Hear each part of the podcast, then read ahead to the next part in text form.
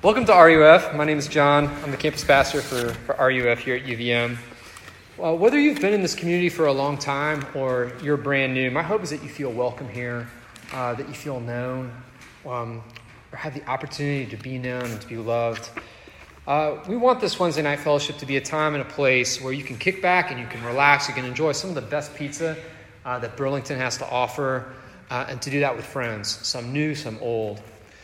We want you to fall more in love with this place, um, UVM, Burlington. We want you to fall more in love with the people in this room. And we also want you to fall more in love with Jesus. Um, though we can't see him right now, we believe that he's here, that he's present. Um, he's present anytime we open up his word and we have it preached. He's present anytime his people gather. We sing songs out loud because he, we believe that he can hear us. Uh, and we read his word out loud because we believe he has something to say to us. Um, all semester long, we've been looking at the life of Jesus through the lens of the Gospel of Luke. We saw at the beginning of this book that it's written by the likes of us for the likes of us, uh, so that we might have certainty about the things that we've heard concerning Jesus. At the center of the, the story that Luke tells is a man named Jesus, uh, and it's a, it's a story about his mission to save the world. Last week we saw Jesus step into a synagogue. He asks for the Isaiah scroll. He turns to Isaiah 61 and he reads out loud The Spirit of the Lord is upon me to proclaim good news to the poor.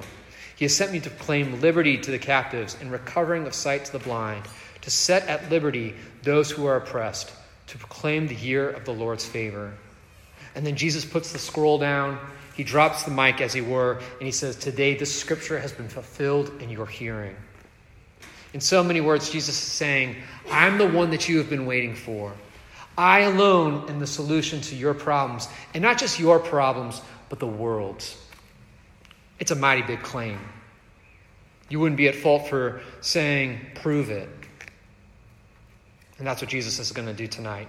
And it's what he's going to do in the weeks to follow. He's going to back up that claim that he just made. We're going to look at Luke 5, 17 to 26 tonight. Um, there are Bibles over here. I'm going to be reading from one tonight, but these are a gift to you. So is this Jesus Storybook Bible. It's a great resource. This might take you months to read. You could read the Jesus Storybook Bible in a weekend, and it gives you a great overview of what the Bible has to say. So please take one home with you if you don't have one already. We're also going to project it up here. You can follow along on your phone, whatever. But here's Luke 5 17 to 26. Now, one of those days, as he was teaching, as Jesus was teaching, Pharisees and teachers of the law were sitting there who had come from every village of Galilee in Judea and from Jerusalem. And the power of the Lord was with Jesus to heal. And behold, some men were bringing on a bed a man who was paralyzed, and they were seeking to bring him in and lay him before Jesus. But finding no way to bring him in because of the crowd, they went up on the roof and they let him down with his bed through the tiles in the midst before Jesus. And when Jesus saw their faith, he said, Man, your sins are forgiven you. And the scribes and the Pharisees began to question, saying, Who is this who speaks blasphemies? Who can forgive sins but God alone? When Jesus perceived their thoughts, he answered them, Why do you question in your hearts? Which is easier to say, Your sins are forgiven you, or to say, Rise and walk? But that you may know that the Son of Man has authority on earth to forgive sins. He said to the man who was paralyzed, I say to you, rise, pick up your bed, and go home. And immediately he rose up before them and picked up what he had been lying on and went home, glorifying God. And amazement seized them all, and they glorified God and were filled with awe, saying, We have seen extraordinary things today. This is God's word, not just my own, so I'm going to pray that He would help us to understand it. Father, thanks for bringing us together, uh, for gathering us around your food gathering us around your word. I pray that you would speak to us tonight. You'd speak loud and clear. You give us eyes to see, ears to hear, a heart that is soft, um, ready to receive and believe what you want to say to us tonight. We pray all these things in Jesus' name. Amen. Well, last week, um, I was ha- having a one on one with Rainey Brungo. Um, over the summer, Rainey and Sabrina and another roommate of theirs uh, took a trip to Switzerland. The trip sounds amazing. You should talk to Rainey about it. As we were talking, she pulled out her iPhone and she said, You got to see these pictures of Zermatt. So she pulled out her iPhone and she laid it before me. And as I was scrolling through um, these pictures of Zermatt, I saw after scene after scene after scene the Matterhorn, which is one of the world's most beautiful mountains. It's right there, sort of um, at the base. Well, Zermatt's right there at the base of the Matterhorn. And it was sticking out in every picture for just, I don't know, calling for our attention and our admiration. Well, verse 24 uh, in our passage tonight is sort of like the Matterhorn of our passage. It is the climax, it is the high point of the passage that we've read.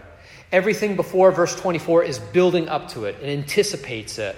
And everything behind it is looking back at that mountain of a verse in awe and in wonder. So, as we keep this verse, verse 24, in our view, we're going to see and we're going to appreciate three things. Jesus is the Son of Man who has authority to forgive sins. Those are the three points. Jesus is the Son of Man who has authority to forgive sins. First, Jesus is the Son of Man. This right here, the Son of Man, is the title that Jesus likes to, it's his most favorite title for himself. Jesus refers to himself as the Son of Man 25 times in the Gospel of Luke. The Son of Man came to seek and save the lost, in Luke 19. The Son of Man must be delivered into the hands of sinful men and be crucified, and on the third day rise. That's Luke 24. The Son of Man has authority on earth to forgive sins, Luke 5 24, the passage we've just read. Again and again and again, on and on and on, Jesus refers to himself as the Son of Man, the Son of Man, the Son of Man. But what does that title or that phrase mean? Well, like so many of these clues that are dropped in the New Testament, right, the answer to that question can be found in an Old Testament book, a book called Daniel, specifically chapter 7 of that book. Daniel was an Old Testament prophet. He lived in the 6th century BC. He witnessed the destruction of Jerusalem. He was carried into exile in Babylon, where he was a college student, not unlike you. But in the seventh chapter, he describes a dream that he had, and he describes it in vivid detail. He wakes up from the dream, he writes down what he saw. He sees four great beasts, and these four great beasts represent four great empires the Babylonian Empire, the Persian Empire, the Greeks, the Romans. Once upon a time, the Babylonians and the Greeks, well, and the Persians and the Greeks and the Romans, they were the world's superpowers. But where are the world's superpowers now? They're distant and faded memory. Their glory lies in ruins. Maybe a few marble columns dotting the landscape here and there, almost like skeleton fingers rising out of the earth, signaling to us, Psst, we once were here. All empires rise and fall. The Babylonians, the Persians, the Greeks, the Romans, the British Empire, the American Empire, the empire that will follow after it. They all come and they go. But as Daniel peers into the future, he sees something else. To be more precise, he sees someone else, a king and a kingdom that will not fail, that will not fall. Look at verses 13 and 14 of chapter 7 with me. Daniel writes, I saw in the night visions, and behold, with the clouds of heaven, there came one like a son of man. And he came to the Ancient of Days and was presented before him.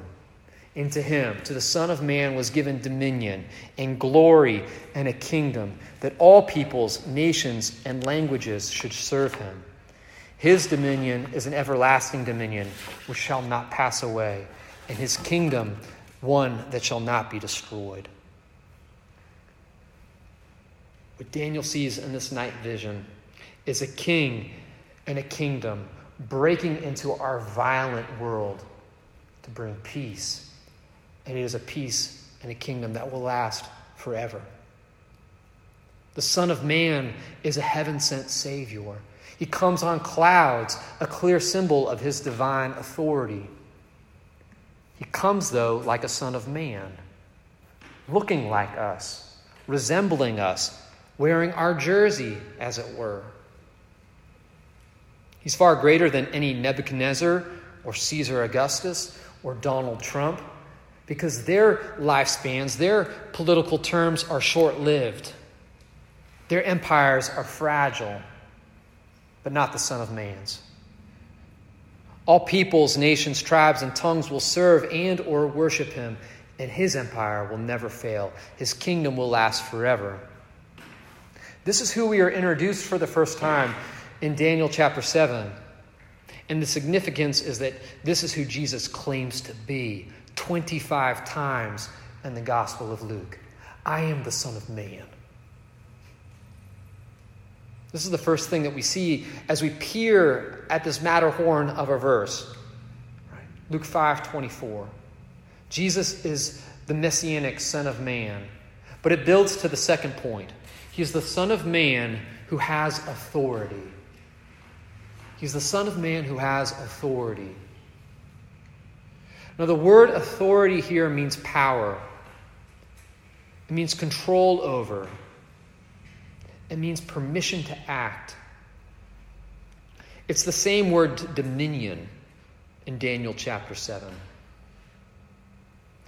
In Matthew 28, Jesus says, All authority in heaven and on earth has been given to me. All authority in heaven and on earth belongs to me.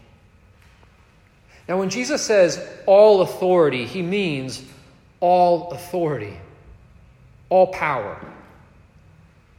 There's not one square inch over creation that doesn't belong to him, is what he's saying.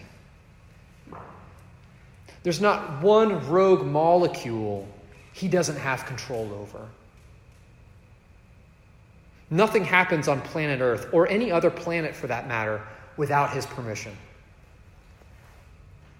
He's personally okayed every birthday and attended every funeral.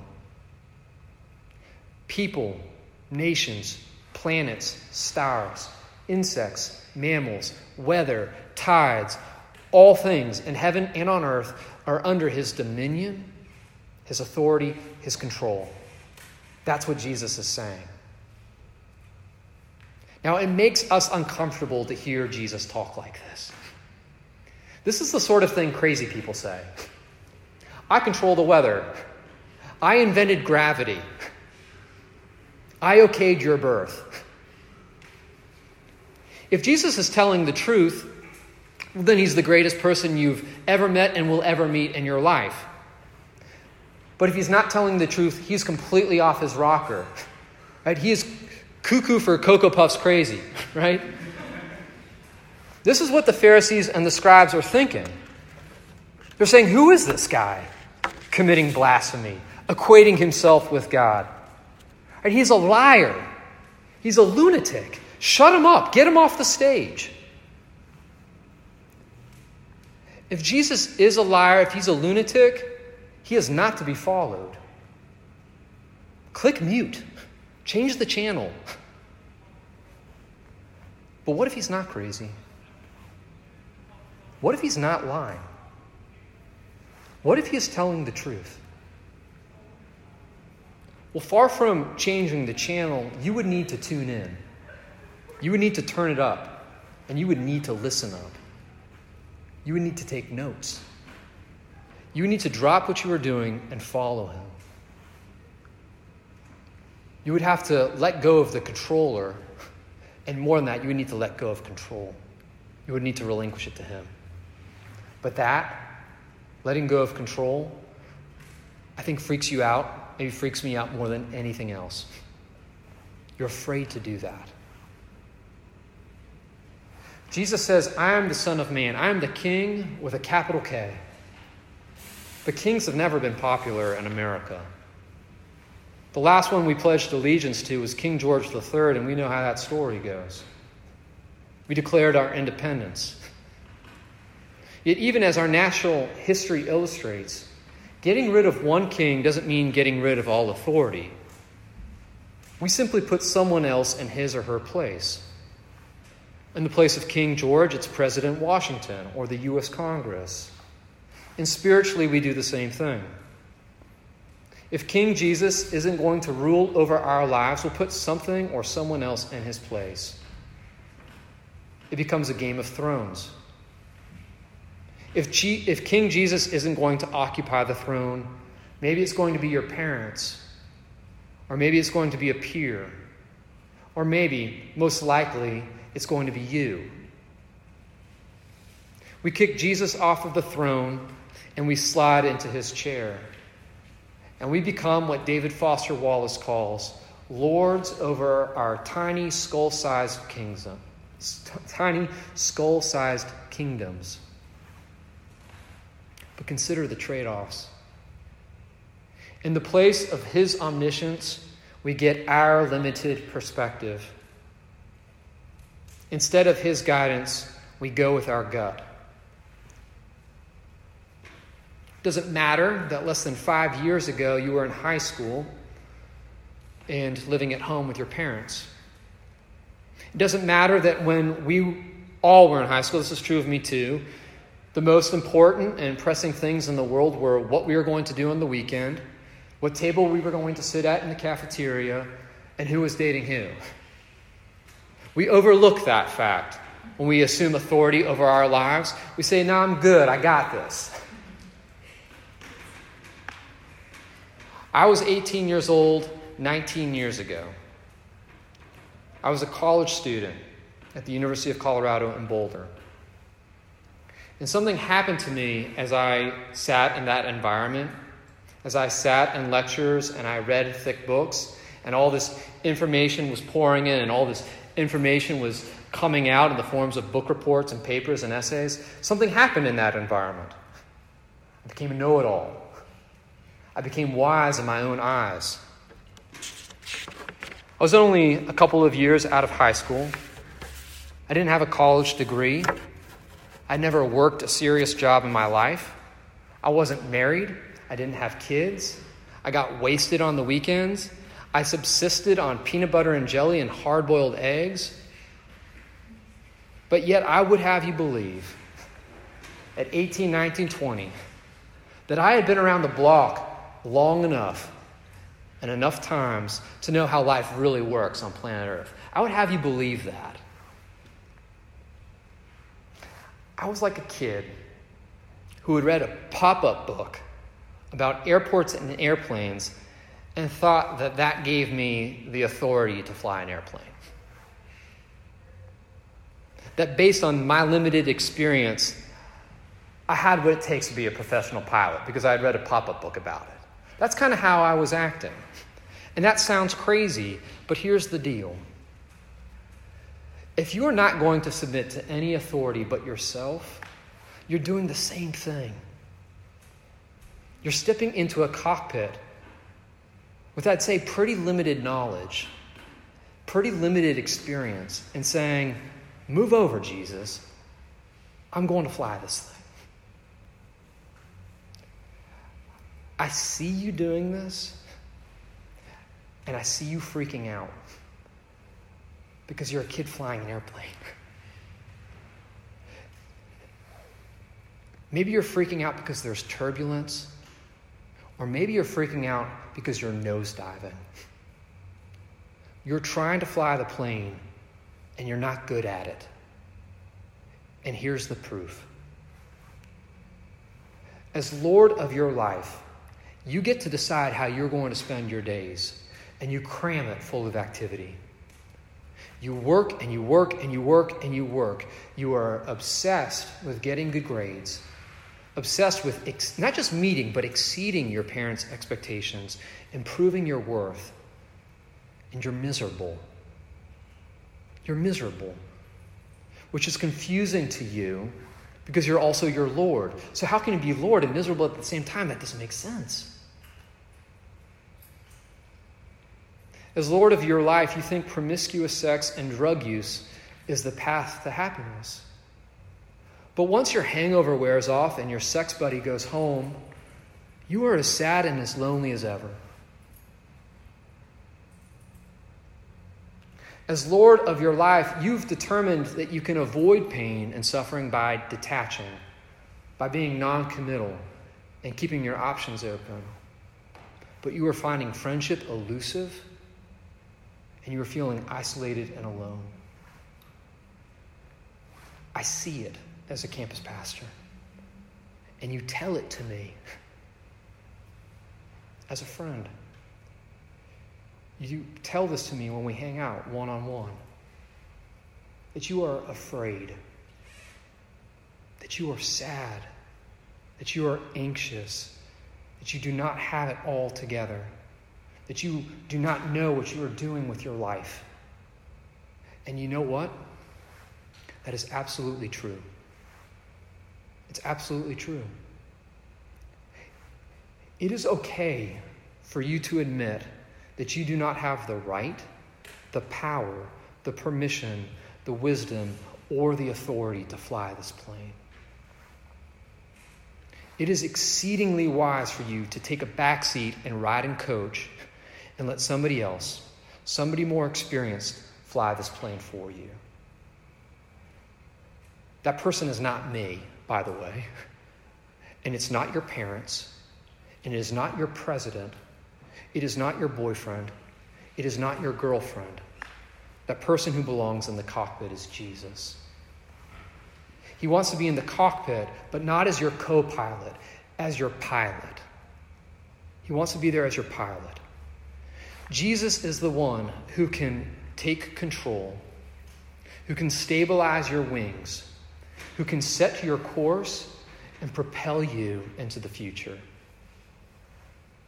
because He made the universe and because He made you and He knows how it all works together. He has that kind of authority. See, when Henry Ford designed the automobile, he made it with a set of instructions. He said, Put gas in this thing I call a car, not maple syrup. If you try to run this thing on maple syrup, you're going to ruin the car and you're going to ruin the syrup. Don't do that. That's stupid. Right? Now, Henry Ford can say that, and he can speak that with authority because he made it. He knows it inside and out. He knows how life, how this thing works well. And Jesus speaks with the same kind of authority when it comes to you and your life. He is the Son of Man who has authority. But the third thing I want you to see tonight is that He is the Son of Man who has authority to forgive sins. He's the Son of Man who has authority to forgive sins. See, Jesus has all this power, but what does he do with it? That's an interesting and I think a very important question. He has tremendous power, but how does he use it? Well, look at, look at this passage with me. Read the Gospel of Luke. He uses his power to liberate, not to enslave. He uses his power to heal, not to harm. He uses his power to cancel our debts, not to squeeze us dry. I think when this point really clicks, you're going to be able to do what right now feels impossible. When you see that Jesus not only is powerful, but that he uses his power for your good, well, then sit on the throne. Take control of the wheel. Fly my plane. I'm totally fine with that. If I know that you're good and you're powerful, have at it, Jesus. I'll be your sheep. You can be my shepherd. If that's what you do with your power, you use it for my good. And that is what Jesus does again and again and again and again. In the story that we're looking at tonight, Jesus is at his home and he's teaching to a large crowd. The place is packed. People are crowding around Jesus to hear what he has to say.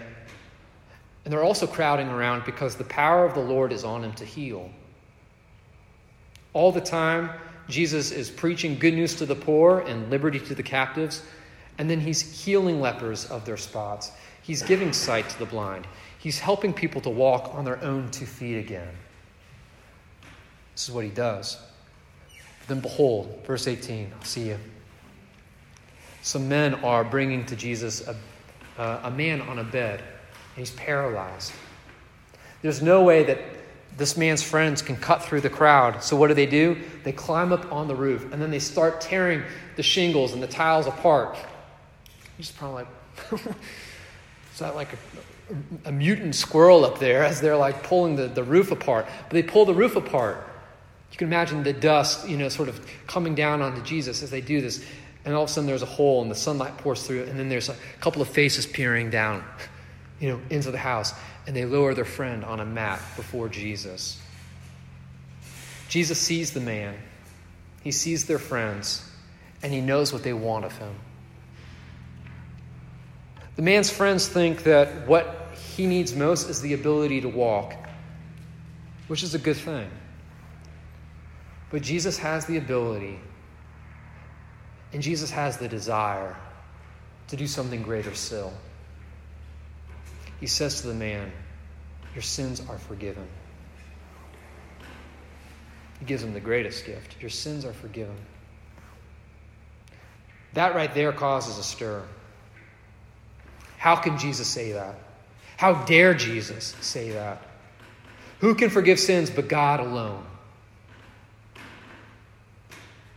Let's say, um, just for the sake of argument, that you hurt my daughter, Willow. You never want to do that, but let's say you did. If you hurt Willow, you would not just be hurting my daughter, you would be hurting me too, her dad as well. Like when we sin against someone, we're not just sinning against them, we're also sinning against the ones who love that person. Hurt her, you hurt me. Well, God relates to all of us that way. He relates to all of His creation that way as our Father. Wound others, you wound Him. Abuse His creation, you abuse Him too. And that is why what Jesus is doing and saying is so outrageous. He's saying to the man on the mat, every sin that you have ever committed, every harsh word you've ever spoken, every cruel misdeed, it's pardoned. I'm not going to make you pay for that. That's what he's saying. Every sin, every misstep, every misdeed, I'm not going to make you pay for that. It's forgiven. Now, only God can say that. Only God can say that, say the Pharisees. And Jesus doesn't disagree. Doesn't agree. They're right. Only God can say that. Jesus doesn't dis, you know, disagree with their point, he proves it. He says, To prove that I have that kind of authority, Jesus says to the man, Get up, take up your bed, go home. He doesn't disagree with their point, he just proves it. Jesus is the Son of Man. He is the divine human, God incarnate, who has the authority that only God has the authority to forgive sins. He uses his power to heal, not to harm, to cancel debts, not to make us pay. To help illustrate this point, I want you to imagine this scene with me. I want you to imagine that we are all like children in a gigantic warehouse filled with priceless works of art. We're all running around the place.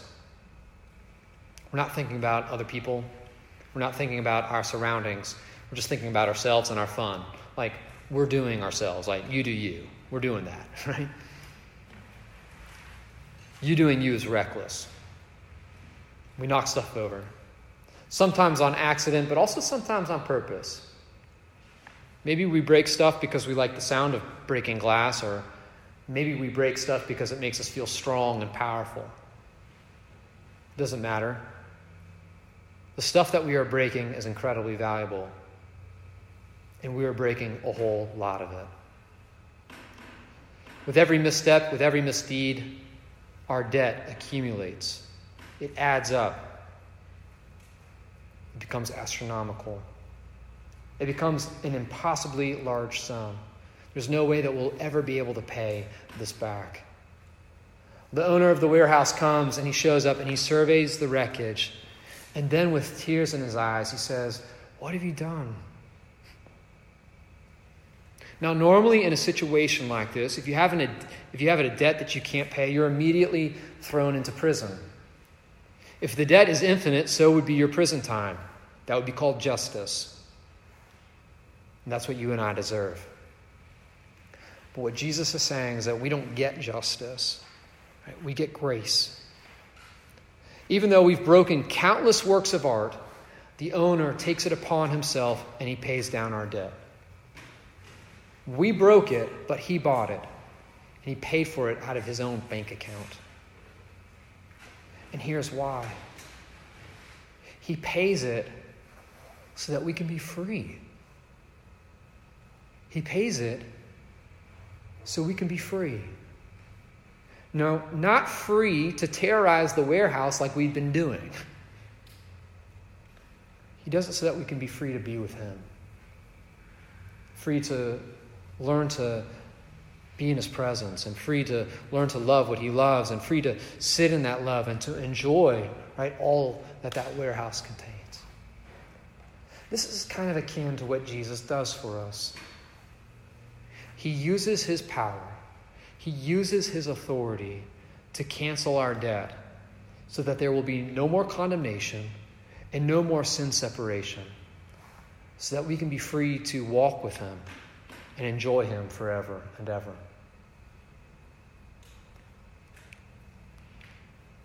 On May 19th, uh, 2019, Robert F. Smith, a billionaire investor and philanthropist, gave the ultimate graduation gift to the Morehouse College class of 2019.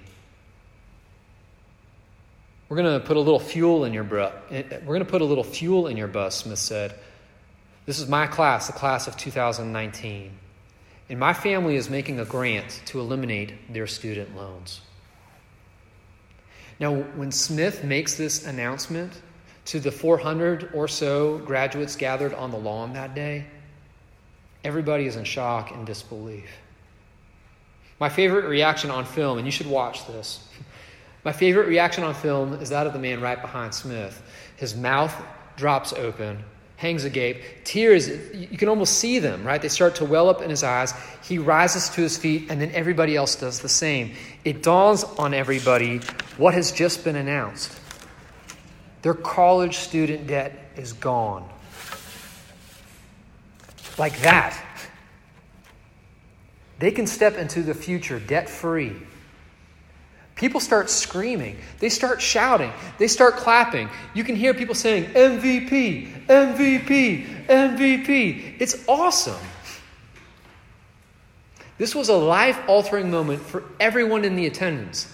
And not just the people who had their debts forgiven. I think just to witness it, it changed people's lives. Aaron Mitchom, who's a student who graduated in 2019 from Morehouse, he had over $200,000 in college debt. That's crazy. But he had over $200,000 in student loan debt. He tells an interviewer, We all looked around. I said, No way. He's got to be joking. But then tears just started rolling down my eyes, and I realized I'm debt free. I stepped on my chair. I shouted, Thank you, God. Thank you, Lord. I'm debt free. I'm debt free. Another 2019 graduate, Peter Wilburn, said, In that moment, we realized this thing we had been dreading for so long was no longer a part of our lives. This thing that we had been dreading so long, debt, was no longer a part of our lives. We could go on from here with a head start. We could do what we were prepared to do. I want you to imagine if somebody did the same thing for you. To imagine that on graduation day, somebody steps forward and says, It's all paid for. Your college debt is gone. How would you feel? What would you say? What would be your reaction? Because, my friends, the debt that Jesus has paid is much bigger than that. the gift that He has given you is far, far greater. The debt of all your sin, which is near infinite, the debt that keeps you separated from God and locked out of heaven, He has eliminated it. It's gone, it's paid in full. You do not have to live in debt anymore.